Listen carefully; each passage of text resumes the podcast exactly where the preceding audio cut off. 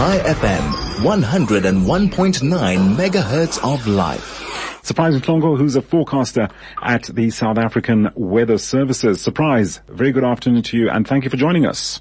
Uh, very good afternoon to you, Richard, and all the listeners. And sorry, and sorry for that slip earlier on. Surprise. Um, okay, so what we're going to be doing this afternoon is um, unpacking the latest fire warnings by the weather services. I mentioned, I, I spoke earlier on about.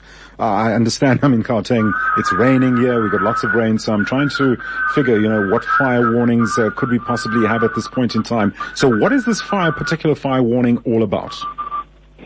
Well, um, once again, good afternoon to you, uh, Michael, and good afternoon to, to all the listeners.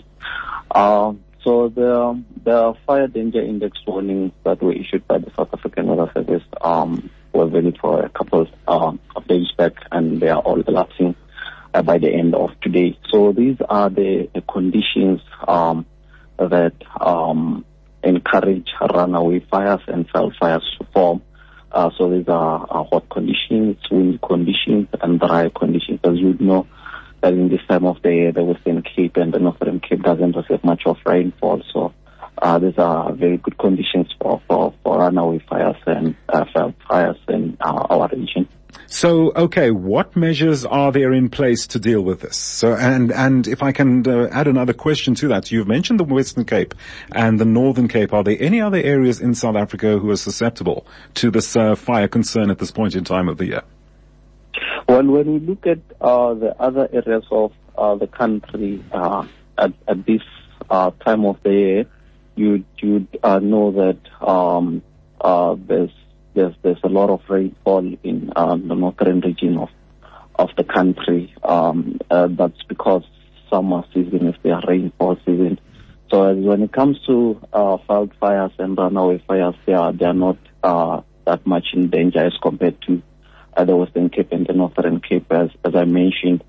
To answer your other question, um, unfortunately, we as the South African Weather Service just uh, monitor and forecast for the conditions that could uh, uh, uh, cause runaway fires and uh, uh, and and veld fires, but we don't necessarily uh, uh, put measures at, at, at hand.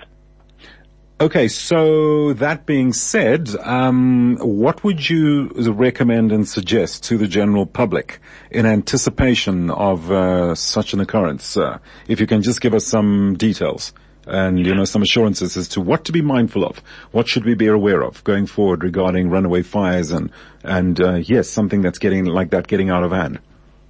Well, a, a very good question, Mike. A, a very good question, Michael. Um, I, I wouldn't advise anything other than what's already in our warnings. If you look at um, our FDI warnings, they, they come uh, with a couple of suggestions and advices. One of those is uh, to uh, not start unnecessary fires because those uh, might be very difficult to manage, uh, especially when uh, winds start picking up. So that's uh, uh, the main advice that I would advise all our listeners.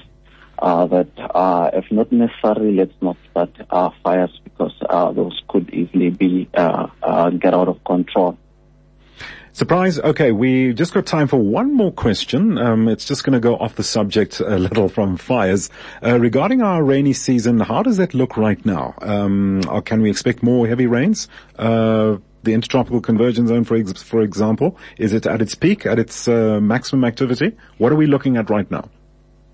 Well, it's been so far. Uh, most people would agree with me that it's been a very good uh, rainfall season. That's uh, for the areas that are receiving their rainfall in summer. And when we look at the seasonal forecast phase, uh, uh, there's a lot of rainfall um, uh, uh, expected in this time of of the year uh, Mhm. for for the northern part of the country. So yeah, we, we can expect more rainfall um, uh, in the remainder of uh, the summer season for the northern part of